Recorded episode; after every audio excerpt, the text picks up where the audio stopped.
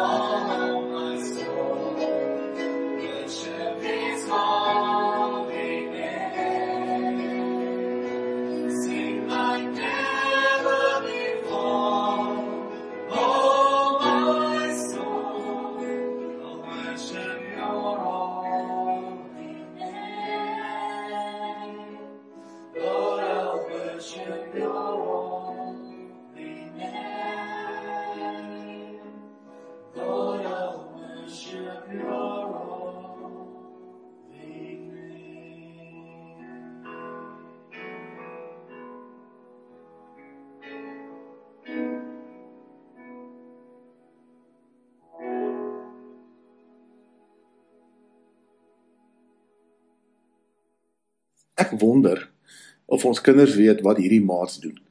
Kyk so 'n bietjie na die fotos en dan kyk julle wat doen hulle en dan probeer hulle uitwerk wat is hulle mee besig. Is hulle besig om berg te klim? Klim hulle boom? Ehm um, vlieg hulle rond? Wat maak hulle? Sê 'n bietjie vir pappa en mamma wat julle dink. Ja, die wat in die voortrekkers is of wat al bietjie op 'n avontuurkamp was, sal weet. Hulle doen wat 'n mens noem abseil. A B S E I L, abseil. En wat dit is, is 'n manier om bo op 'n hoë krans te staan wat 'n mens nie by kan afklim nie. Dit is gevaarlik is, dis reguit, daar's nie vasgehou plek nie. En dan gebruik jy abseil om van bo tot onder te gaan. Dis 'n bietjie uh uh maak mense bietjie skrikkerig want as mense afkyk en sien mense sien die groot afstand wat onder toe lê dan is 'n mens bang. Maar wanneer mense abseil gebruik, kan 'n mens by 'n krans afgaan, 'n mens kan veilig onderkom en jy kan dit geniet ook. Nou julle sal sien die maats wat abseil op die fotos het almal toerusting aan. Ehm um, hulle jy moet 'n hoed op hê wat lekker kan keer as jy dalk jou kop stamp teen die krans. Uh jy het 'n uh, harnas aan, jy sal sien dis sulke bande wat om die lyf gaan waar aan die tou vaskom om seker te maak dat jy nie uh, ergens uitval nie. Dit's 'n lekker sterk harnas. Ehm um, daar's 'n tou. Die tou kan so 1600 kg uh, gewig vat. Dit is 'n baie baie sterk tou en dan sien jy sien almal het 'n handskoen aan en uh twee of drie ander goed wat jy gebruik. Maar as jy eintlik vreeslik veel nie. As 'n mens so aan die bopunt van die kraan staan en jy's vasgemaak en jy gaan so agteruit, dan voel dit of jy asem wegslaan. Maar as gou-gou kom jy agter, sjoe, jy's eintlik lekker stewig vas en jy kan teen die kraans afgaan. Jy's kop so weg en dan vlieg jy lekker en jy kan rondom jou kyk omdat jy die absolute toerusting aan het. Nou wil ek vir julle vra. Watter van hierdie toerusting dink julle is die belangrikste? Kyk so 'n bietjie na die verskillende maats op die fotos. Is dit die handskoen wat die belangrikste? Is dit die hoed wat die belangrikste is? Is dit die harnas wat die belangrikste is? Nee nee nee, julle is reg, dis die tou wat die belangrikste is. Die tou is die belangrikste want hoekom? Die tou hou 'n mens vas. As 'n mens van bo af kom, maak hy seker dat as jy die tou aan jou het, dan kan jy nie onder toe gaan nie. Hy keer dat jy afgaan. Nou is die vraag wat ek wil hê julle moet oordink.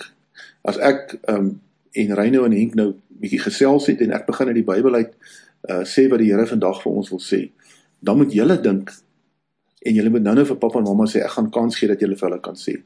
Wat dink julle gebeur met die tou? Hou iemand wat absoluut die tou vas of hou die tou vir jou vas? Daar's jou vraag waarmee jy moet luister na die boodskap.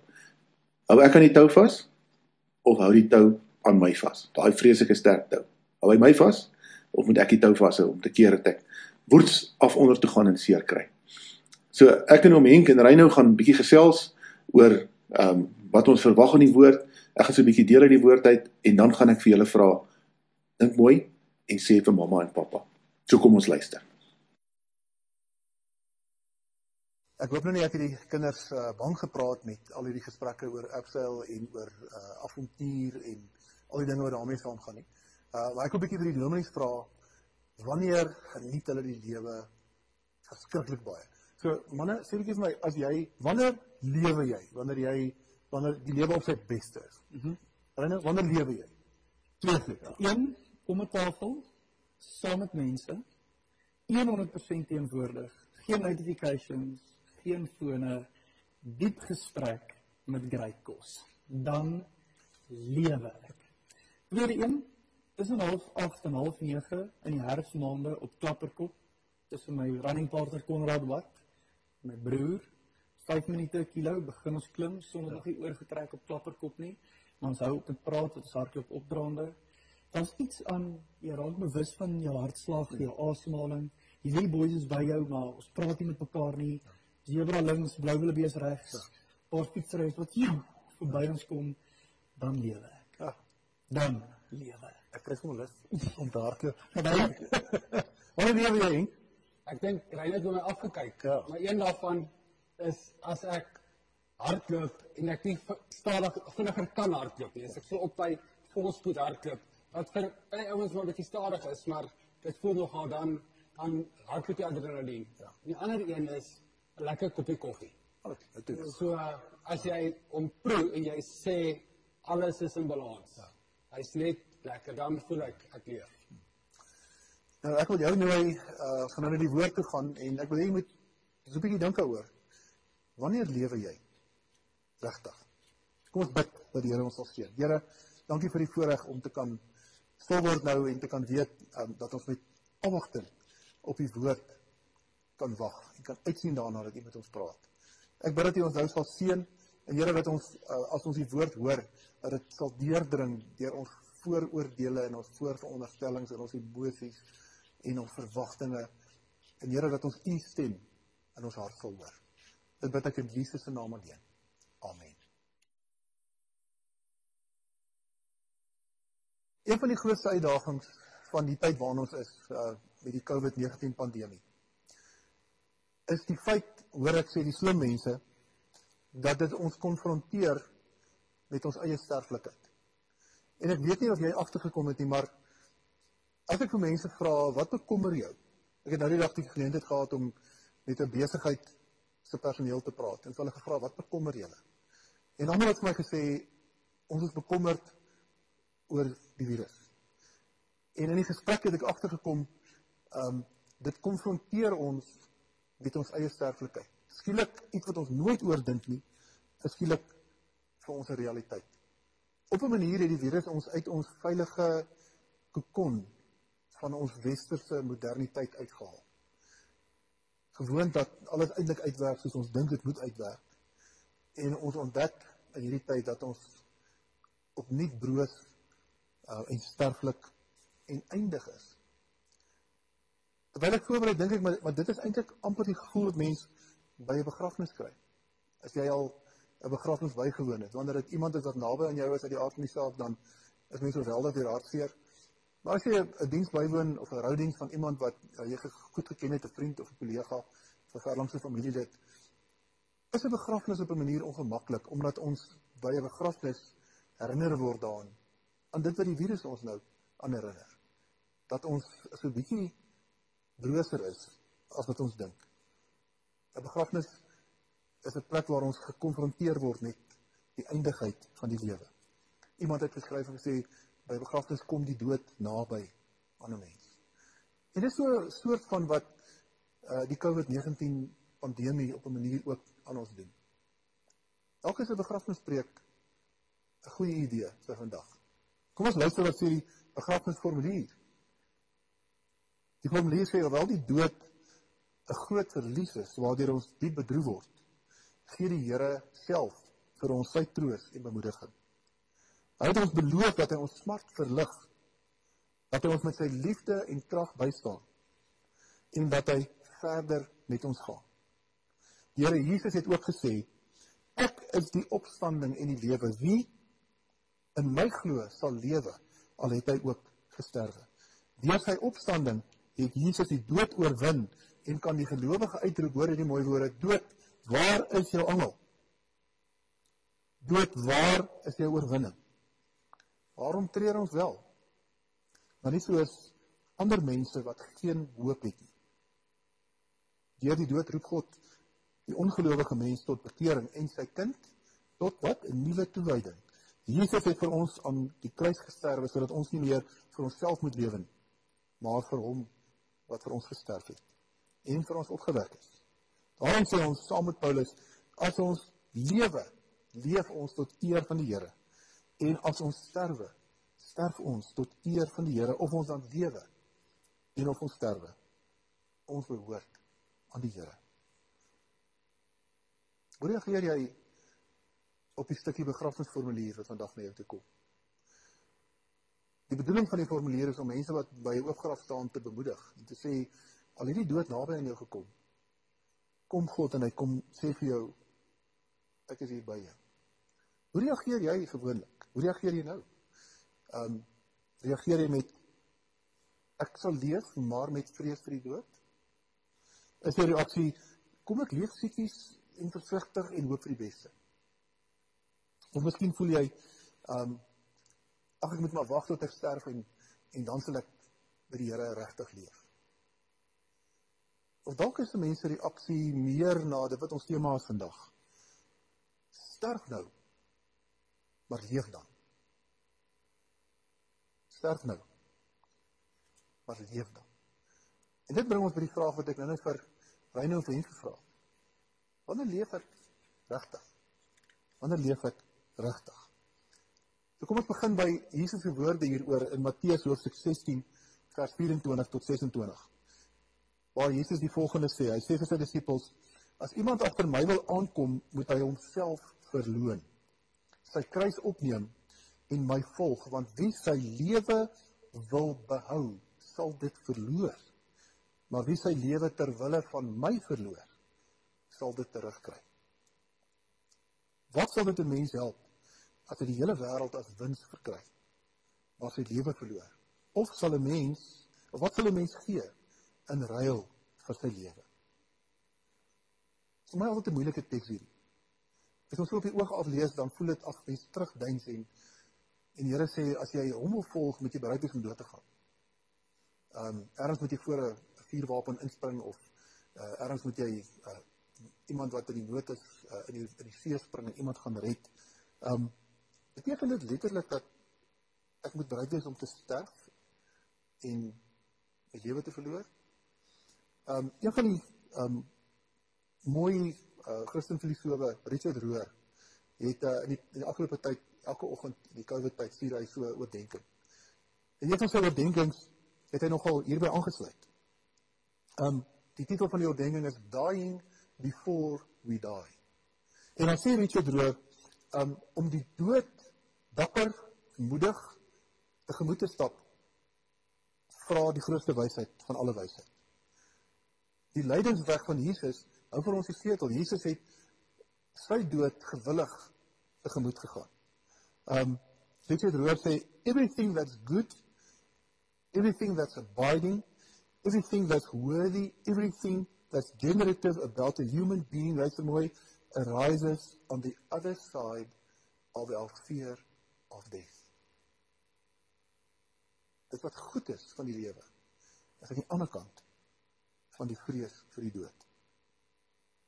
So om te sterf voor jy sterf, sê Richard Rohr, is die geheim. En hy sê Jesus wys nie vir ons die weg nie, hy hy vat ons tot daar en hy stap van daar af verder met ons. Hy dra vir ons verder in die lewe in. En wanneer ons dit wat ons vasklou in hierdie lewe prys gee, wanneer ons dit kan los en sê um, ek is bereid om dit prys te gee, dan stap Jesus die pad saam met ons. En daar word ek vrygemaak om te leef vir Richard Rohr, om deernis vir mense te hê, om vergewig te wees. En dit waar die vrug van die Gees groei in die lewe van volgelinge van Jesus. Wanneer ek in my murg weet, diep in my wese weet dat ek met oorgawe in liefde kan leef, omdat ek in Christus is. Dat Christus my vashou in sy liefdesgreep. En dat dit my vreugde in die lewe gee. Die woorde om te sterf voordat ons sterf. Sodat ons kan leef. Die probleem is baie van ons en ek self ook maak soos die Dalai Lama op 'n stadium gesê het in 'n stukkie wat hy geskryf het. Hy sê man sacrifices his health in order to make money. Then he sacrifices money to recuperate his health. Then he is so anxious about the future that he does not enjoy the present The result being that he does not live in the present or the future. He lives as if he is never going to die, and then he dies having never really lived. Om te leef en te sterf sonder om ooit te geleef het. En wat is die oplossing? Kom ons begin eers by die beroemde filosoof Will Smith, die akteur.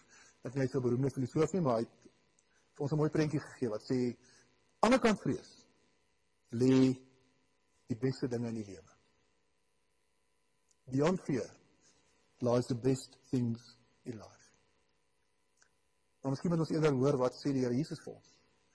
Romeine 8 vers 31 tot 37. Dit is ook 'n teks wat baie by begrafnisse gelees word. Ons lees dit vandag terwyl die dood so bietjie naby aan ons is in die COVID tyd. Wat is nou ons gevolgtrekking, sê Paulus oor al hierdie dinge? Hy het gepraat oor die skepping wat sig in die swaar en al die goed. Dink jy so 2, 3 weke terug het hy daaroor gepraat. Dan sê hy, dit God is vir ons. Wie kan dan teen ons wees? Hy het sy eie seun nie gespaar nie, maar om oorgelewer om ons almal te red, het gewillig gesterf. Sal hy ons dan nie al die ander dinge saam met hom uit genade skenk nie? Wie kan die uitverkorenes, dis ons van God aankla? God self spreek hulle vry. Wie kan ons veroordeel? Christus Jesus het gesterf, maar meer as dit hy is uit die dood opgewek. Hy sit aan die regterhand van God. Hy plek vir ons.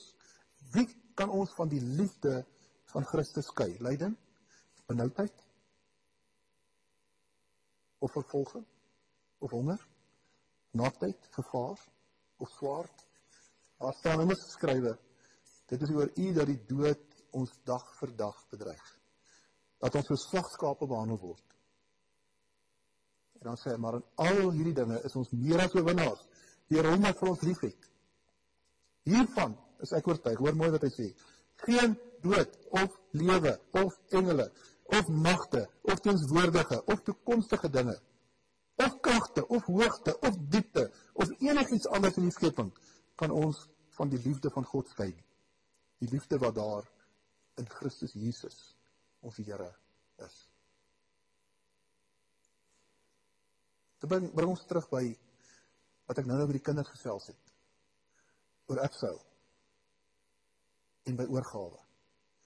Ek weet nie die kinders al uitge, uitgewerk het. Hou die tou jou vas of hou jy die tou vas? Sê ek vir pappa mamma wat wat dink julle? As ek teen 'n kraans af met 'n tou, hou ek die tou vas? Daai lekker leer handskoen, hou die tou my vas. Ja, die wat gesê het die tou hou my vas, ek kan nie die tou vashou nie, is heeltemal reg.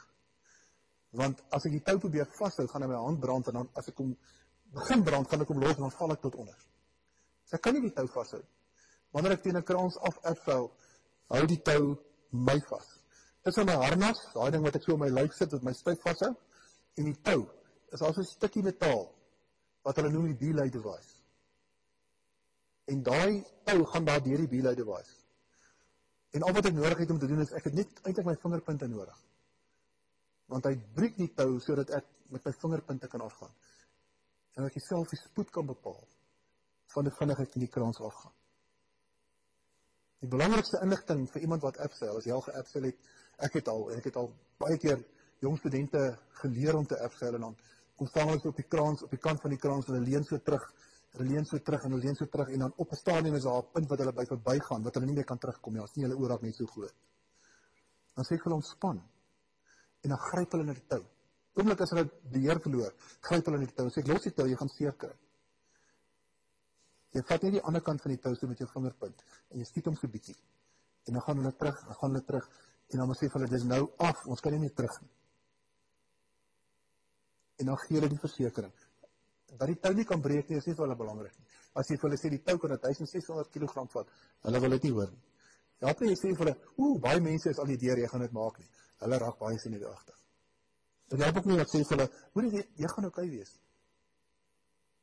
wat hulle moet hoor op daai punt in tyd is die tou hou jou vas. Jy hou nie die tou vas nie. En dan ontspan hulle. En dan kom die glimlag. Van groot matriekseuns wat eers van rugby speel wat in trane wil uitbars tot graad 3 en 4 kinders wat doodbang is vir hoogtes. As hulle daai stukkie gaan en hulle besef, oh, die tou hou my vas. Ek hou nie die tou vas nie. Oor die oomblik van vrees vervang deur oorgawe. Oomblik sê oorgee en sê ek weet die tou hou my vas. Ek kan laat gaan. Die oomblik as ek ophou om krampagtig vas te hou aan dit wat vir my belangrik is, aan ek wil bo bly, ek wil bo bly, ek wil krampagtig vashou, ek wil wil vashou waar ek kan sien en waar ek dink reg is. Oomblik as ek die tou vertrou en op hom vasgryp kom ek agter die vreugde breek deur. En dan kom die glimlagte en die lewe begin. Dis wat Jesus vir ons kom sê. Wanneer die dood naby jou kom, dat los dit waaraan jy vashou. Moenie krampagtig aan jou lewe vashou nie. Dis hoekom ons tema is sterf maar leef dan. Sterf maar leef dan. Dis 'n moeilike tyd om in te leef. 'n Lewe in oorvloed is moontlik wanneer ek oorgee en die tou vir Jesus kans gee om my te die kraan te laat afsak. En gewoonlik loer ek so oor die kraan, so ek lê op my maag, jy mag nie daar staan nie, anders is dit gevaarlik. As jy ou so indrag as sê ek vir hom moenie net afkyk nie. Kyk op en kyk om jou. En skielik sien jy ou die uitsig. En die glimlag breek deur en sy onder sy voete op onder op die grond raak, sê hy maak my los, ek wil weer gaan. En mag dit weer vandag dat jy beleef dat God vir jou sê ek hou jou vas. Laat los en leef. Amen. Kom ons bid saam. Ag Here, ehm um, so maklik om hierdie goed te praat. Maar wanneer die dood naby ons kom en dit eintlik half van ons gedagtes bly dryf, eintlik praat ons nie met ander mense daaroor nie want ons ons bang hulle dink ons is belaglik. Weet ons, dis so 'n bietjie in ons kop. As ons 'n bietjie ouer is, as ons 'n bietjie sukkel met asma, of so 'n bietjie met ons hart, as ons 'n bietjie bloeddruk het, dan is dit asof ons bewus bly. Here help vir ons om oor te gee. Help vir ons om te sterf voor ons sterf sodat ons kan leef. Help vir ons om nie so krampagtig vas te gryp aan dit wat ons dink belangrik is dat ons nooit leer leef.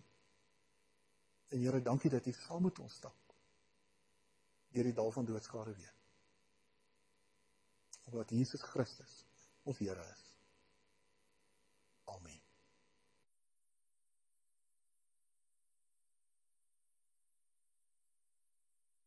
Ek weet nie van jou nie, maar dit is nogal 'n diep boodskap wat baie hard met my gepraat het, ehm um, toe ek voorberei het en geweet het die Here lê dit op my hart vir vandag se huiskerk. En ek wil hoor 'n bietjie by Reynou en by Henk. Uh ek het voor die tyd vir hulle gevra, "Wat dink julle maak hierdie boodskap in die mense wat na hierdie boodskap luister wakker?" Nou, ek wil jou nooi om ook daai selfde vraag vir jouself te vra. Uh ons gaan so 'n bietjie daaroor gesels en ek hoop dit maak by jou ook ietsie wakker. Wat maak dit by my los? Reynou, wat dink jy maak dit by mense van Teven Reineveld wat na hierdie boodskap, wat maak dit los by hulle? Ek uh, het twee vrae. Ek net eers sê dankie vir die woordbediening. Baie baie diep. Hoewel die kerkgebou baie koud is, het ek sommer warm gekry aan die binnekant soos ek gepraat het. Ek dink twee goed Jan. Die een is beteken om as 'n oorwinnaar te leef dat jy altyd alles reg kry en nooit 'n fout maak nie. En my antwoord op daai vraag is nee. Dit beteken dat jy die lewe geniet want die oorwinning is reeds behaal. Ja. Dink 'n bietjie aan Edward Motibi, hy het laas jaar Comrades gewen en die reël met die opkomrades is as jy eerste boer Polly Shots is, wen jy verseker. Dan weet jy die reis is in die sakkie, niemand agter jou gaan jou vang nie.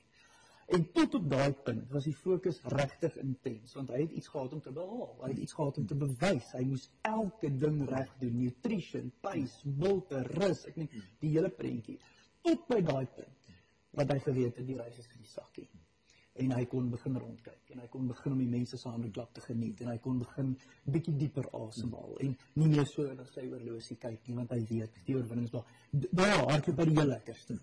En dis wat dit moet wees vir ons as Christene om hierdie ehm um, vlugvoetige voluit lewe te lewe beteken nie ek gaan alles wat ek aanpak 100% reg kry en altyd die wonderlikste, jy weet, blyke van die koninkryk in my lewe sien, nooit foute maak nie. Dit beteken net dat jy die druk van die oorwinning van jou afhaal en dit waarmee jy besig is regtig geniet, nê? Nee? Nou hierso in die oomblik. En dat jy daai gevoel ervaar van soos wat jy gesê het met abseiling, ek hang aan 'n kraans. Jemmer is lekker. en ek weet nie waar oor wie my vashou nie. Ek moet nou hier aan die klippe klou. Dis die een ding. Die die, die, die prentjie wat ek kry is nie net Edward Matiwi nie, maar ook elke ou wat deelneem aan die kongres. As hy daar bo op Polly Shots kom, dan is dit amper asof jy vir hom sê nou nou nou geniet hom. Ja, ja, Ons het waar. ek het saam met jou gekom tot hier. Ja. Geniet hom. Ja. Jy gaan klaarmaak. Hey. Jy gaan jou medalje. kry. Hey, Ja, dis baie baie. Dankie Reiner, dis ehm um, dis 'n lekker ding wat my nou o- oor lekker gaan besig hou Henk. Ehm um, jy kan nou nie vir die komende sê nie, maar wat is dit wat jy dink as iemand hierna luister wat dit by hulle wakker maak? Jan, vir my vra dit wat beskou ek as lewe? En dit wat ek dalk nou dink so belangrik in my lewe is, gaan dit volgende jaar of oor 5 jaar verskil maak.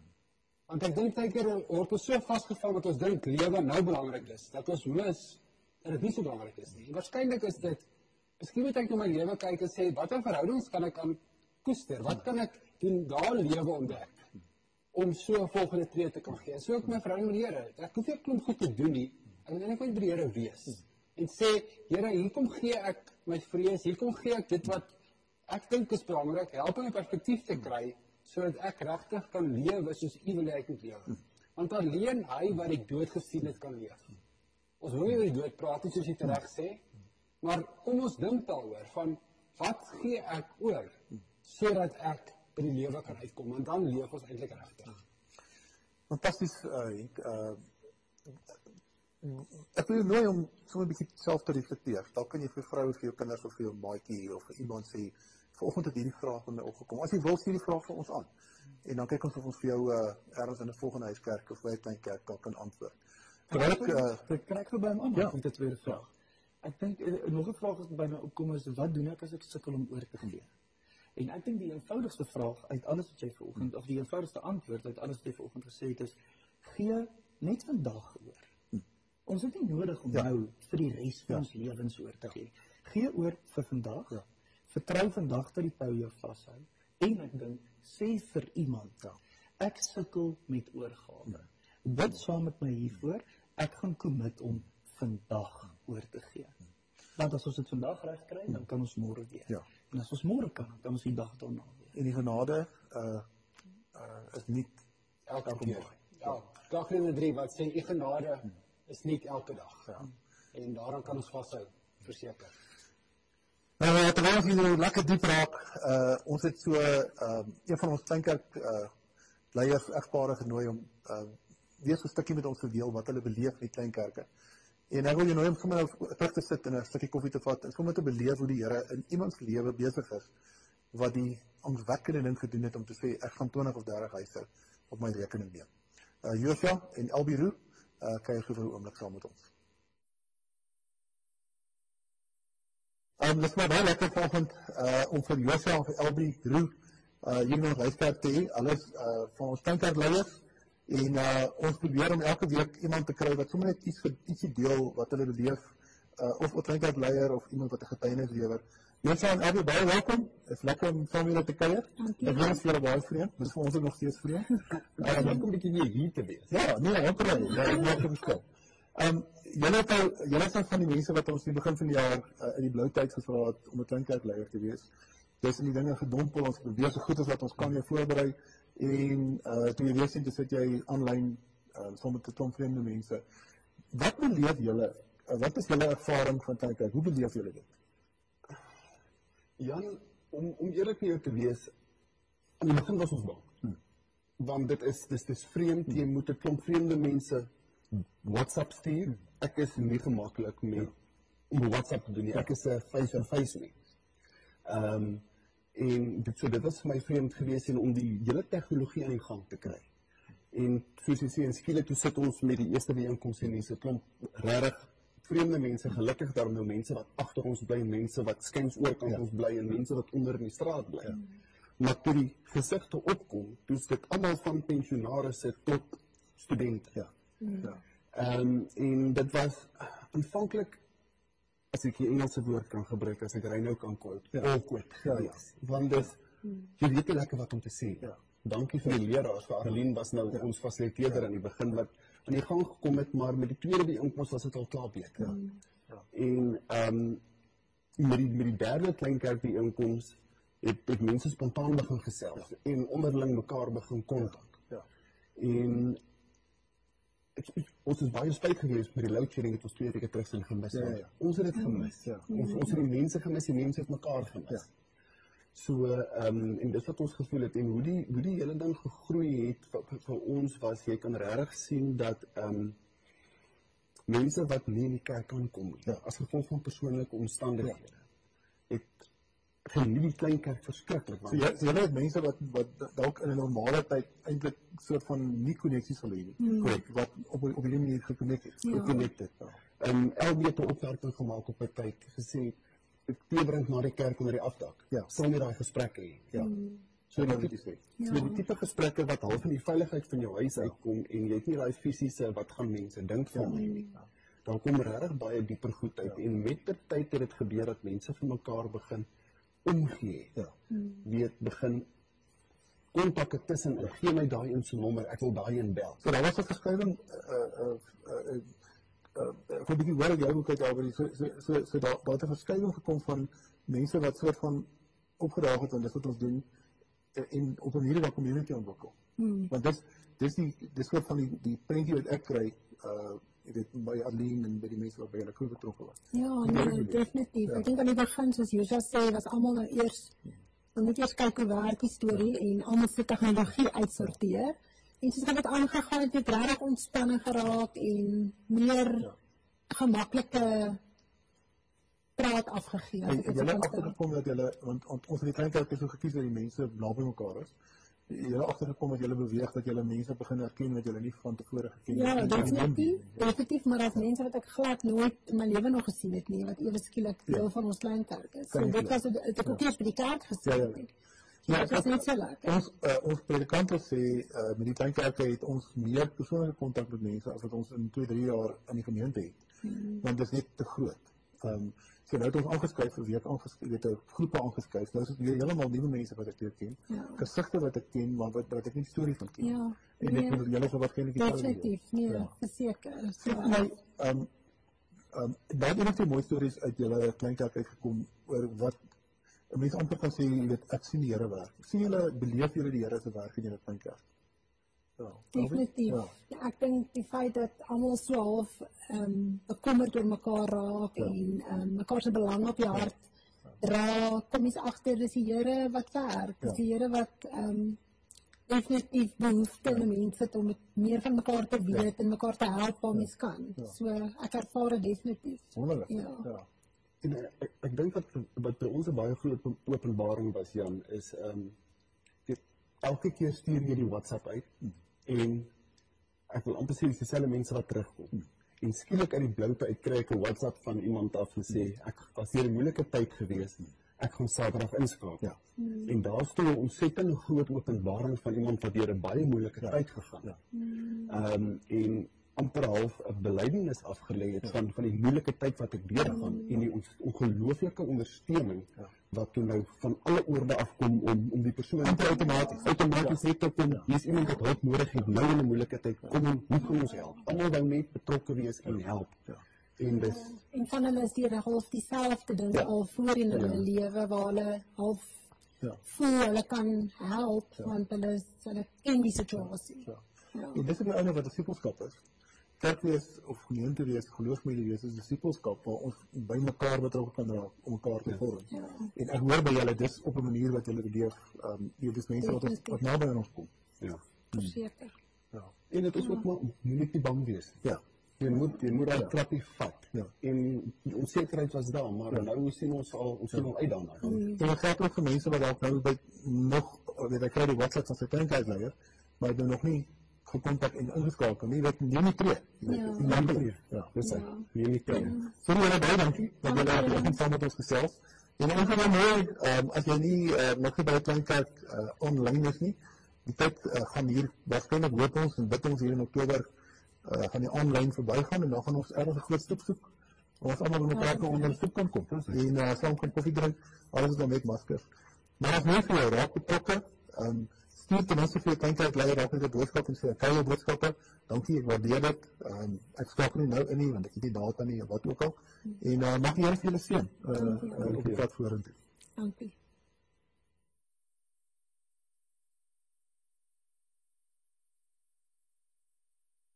Ek wil graag 'n bietjie familienuus met jou deel. Baie dankie vir die mense wat konversie gegee het en nog steeds kan gee. As jy 'n konversie wil gee om deel te wees van ons winterprojek, kom gee asseblief die konversie by die kerk af. Ook ons kosprojek, ons voorrade is ongelukkig bietjie laag. Ons is besig om dit uit te deel. So as jy jou weg oop sien om ons te kan help met kos, kom lewer asseblief by die kerkkantoor af of by die projekwag. Ons sal dit graag ontvang sodat ons dit ook vir mense kan gee. En dan het ons ook begin om vir ons huiswerkers geleentheid te gee om ook te kan praat. Op dieselfde manier wat ons met ons digitale manier praat. Woensdaande tussen 6 en 7 het ons die geleentheid wat ons jou graag wil uitnooi om jou huiswerker te nooi, rekenaar op te stel vir hulle om ook saam met die ander huiswerkers in ons gemeenskap ook te gesels.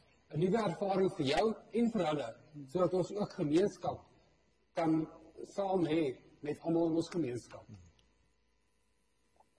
Ek eh, het die voorreg om vanoggend, ek wil nou net eers eintlik sê ek's baie opgewonde daaroor. Kyk, so doen dit asseblief. En die foto's van eh, en die terugvoer van hierdie week se eer koffiekuier was regtig regtig inspirerend geweest.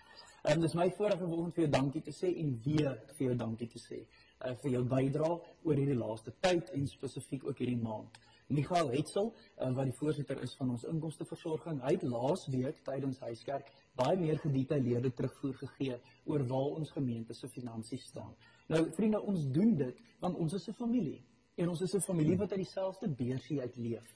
So dis vir ons belangrik dat jy weet wat in ons familie beursie aangaan. So as jy dit gemis het, die goeie nuus is natuurlik dat jy dit nou kan gaan kyk, nee, en selfs kan volg tot by daai punt om al die detail te kry. Ek wil net vir jou dankie sê.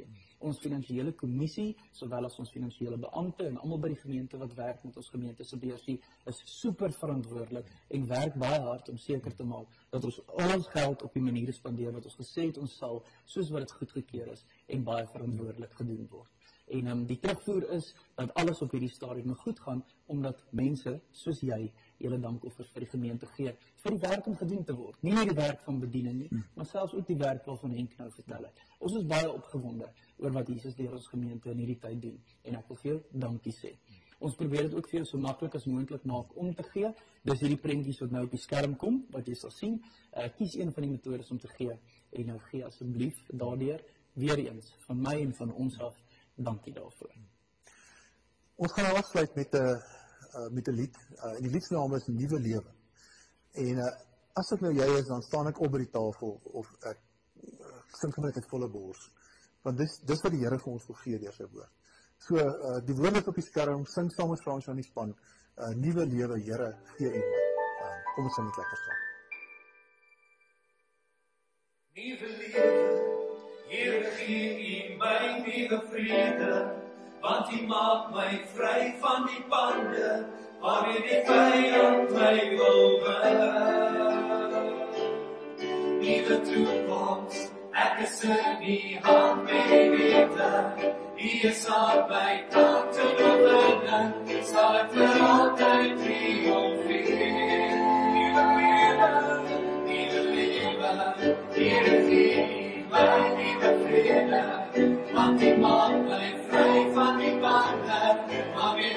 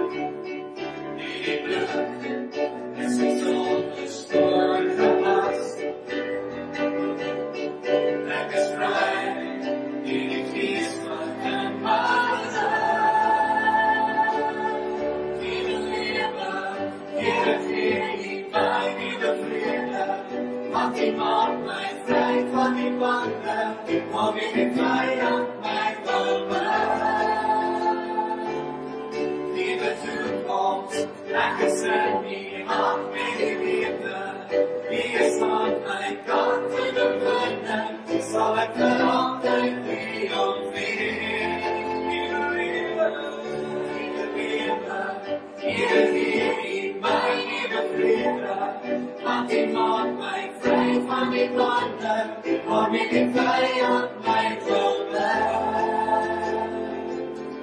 Nuwe toekoms, ek is in U hand bewete, U is aan my kant en oorwinning, sal ek vir